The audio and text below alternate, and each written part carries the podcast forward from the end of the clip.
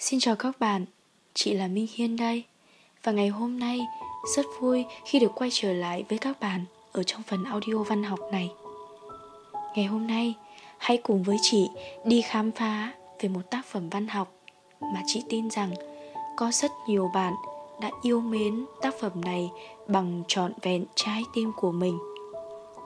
Nhà thơ Xuân Quỳnh đã từng viết trong một thi phẩm Em sẽ kể anh nghe chuyện con thuyền và biển, từ ngày nào chẳng biết, thuyền nghe lời biển khơi.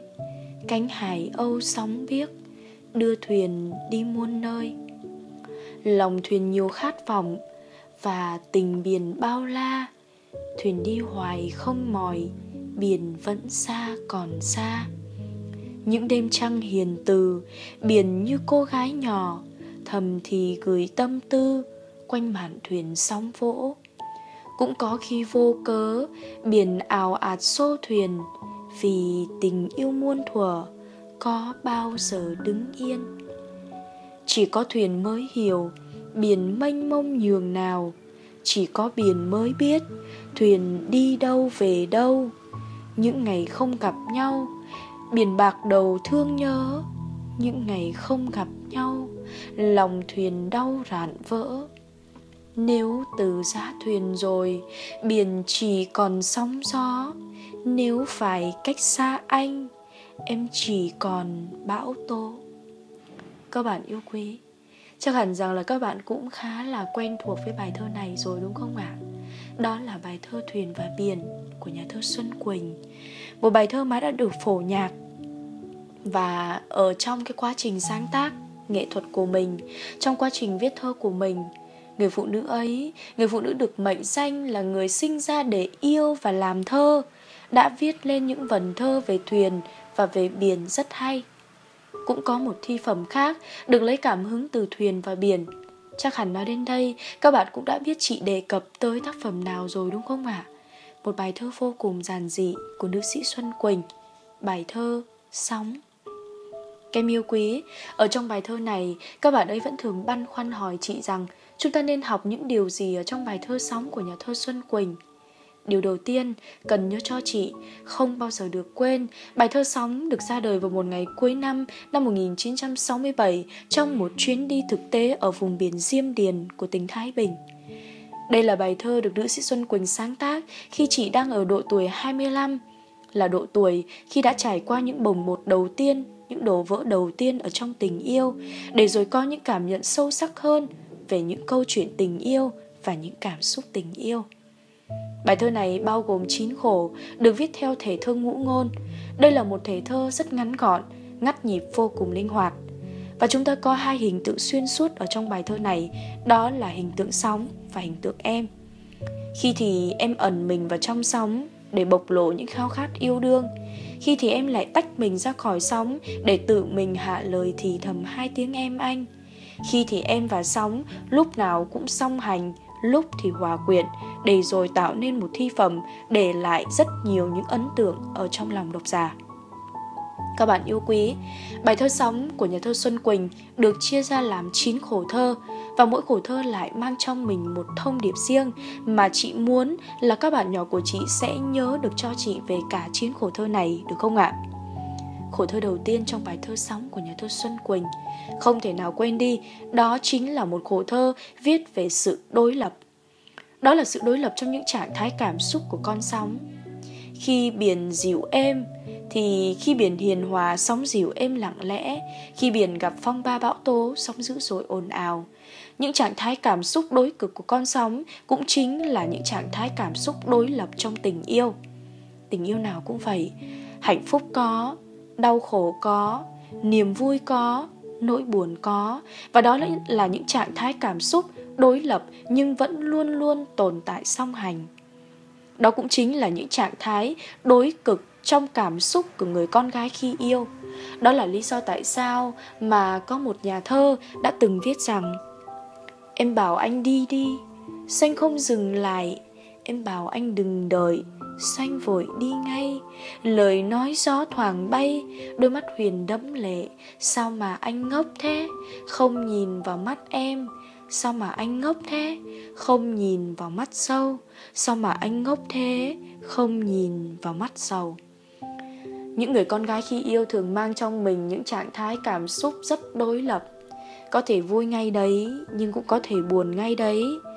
Hạnh phúc ngay đấy, Nhưng cũng có thể đau khổ và dằn vặt ngay đấy Chính vì vậy mà các bạn nam yêu quý của chị, Hãy tinh tế hơn một chút khi đối xử với người yêu của mình, các em nhé.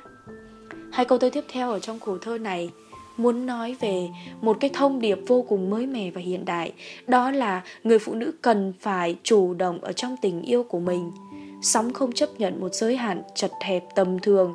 Sóng tìm ra biển lớn, tìm ra đại dương, tìm đến với không gian mênh mông vô tận, nơi thuộc về mình, phù hợp với bản thân của mình.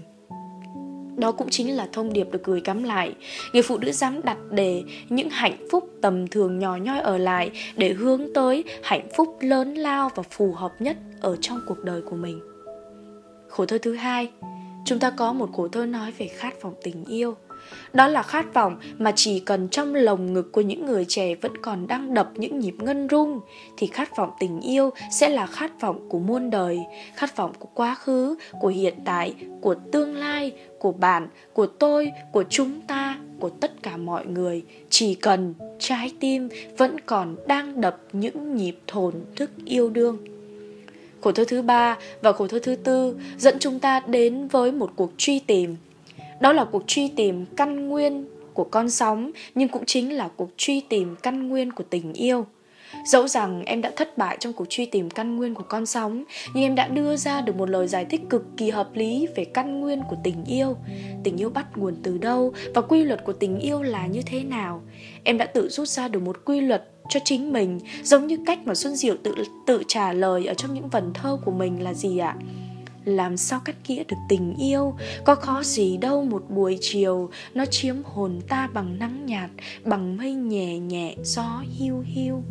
Và suy cho cùng, thì tình yêu cũng không có bất cứ một quy luật nào cả trong tình yêu không có thắng thua, không có đúng sai, chỉ có hai trái tim bao dung cùng đập những nhịp thổn thức yêu đương.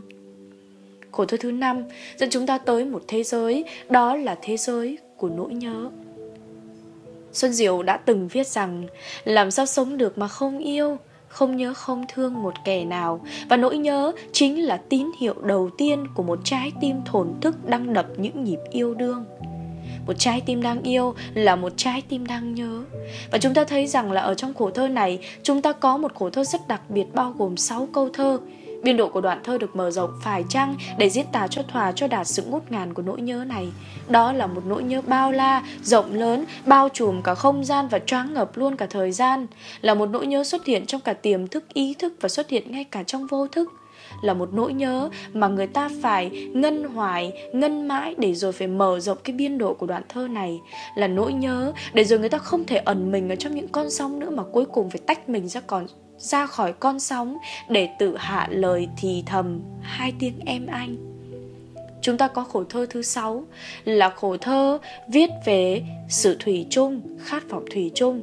Đất trời này dẫu cho có bốn phương tám hướng dẫu cho có những nghịch lý và éo le, thì trái tim của em vẫn chỉ có duy nhất một phương để hướng về, là phương anh, phương của khát vọng tình yêu trường tồn vĩnh cửu, phương của khát vọng đợi, chờ, yêu, tin Chúng ta có khổ thơ thứ bảy, là khổ thơ viết về hành trình con sóng ôm vào bờ cát trắng và hành trình em tìm đến anh.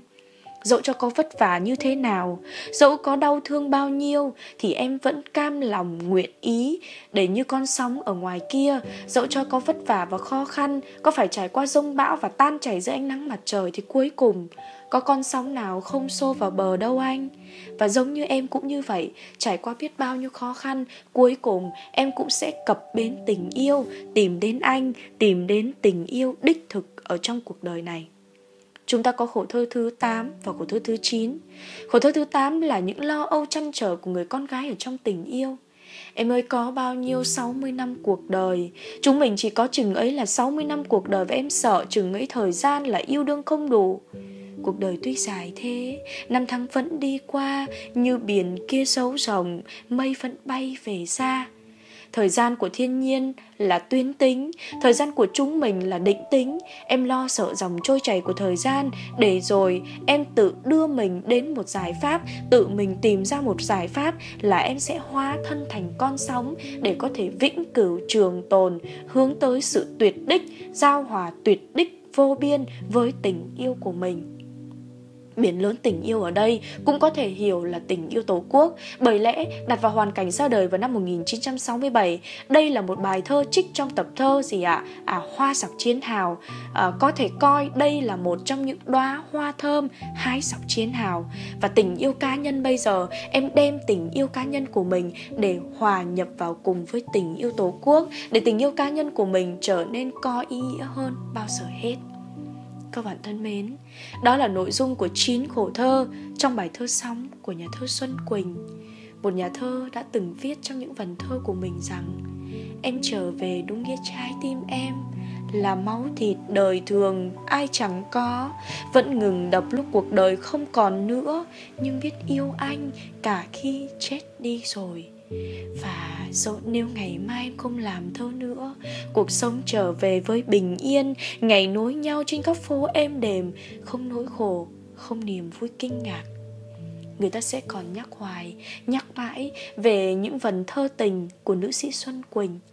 Người ta sẽ yêu những vần thơ của xuân quỳnh bằng một tình yêu giản đơn như vậy và người ta cũng học được từ Xuân Quỳnh những bài học về tình yêu để sau này thấm thía hơn những câu nói rằng tôi đã ngỡ đó chỉ là một cuộc tình, sau này mới biết đó là cả cuộc đời. Để những người phụ nữ, những người con gái dũng cảm hơn, mạnh mẽ hơn ở trong tình yêu của mình. Và tiếng nói thổn thức của Xuân Quỳnh đã làm thổn thức biết bao nhiêu trái tim độc giả rồi.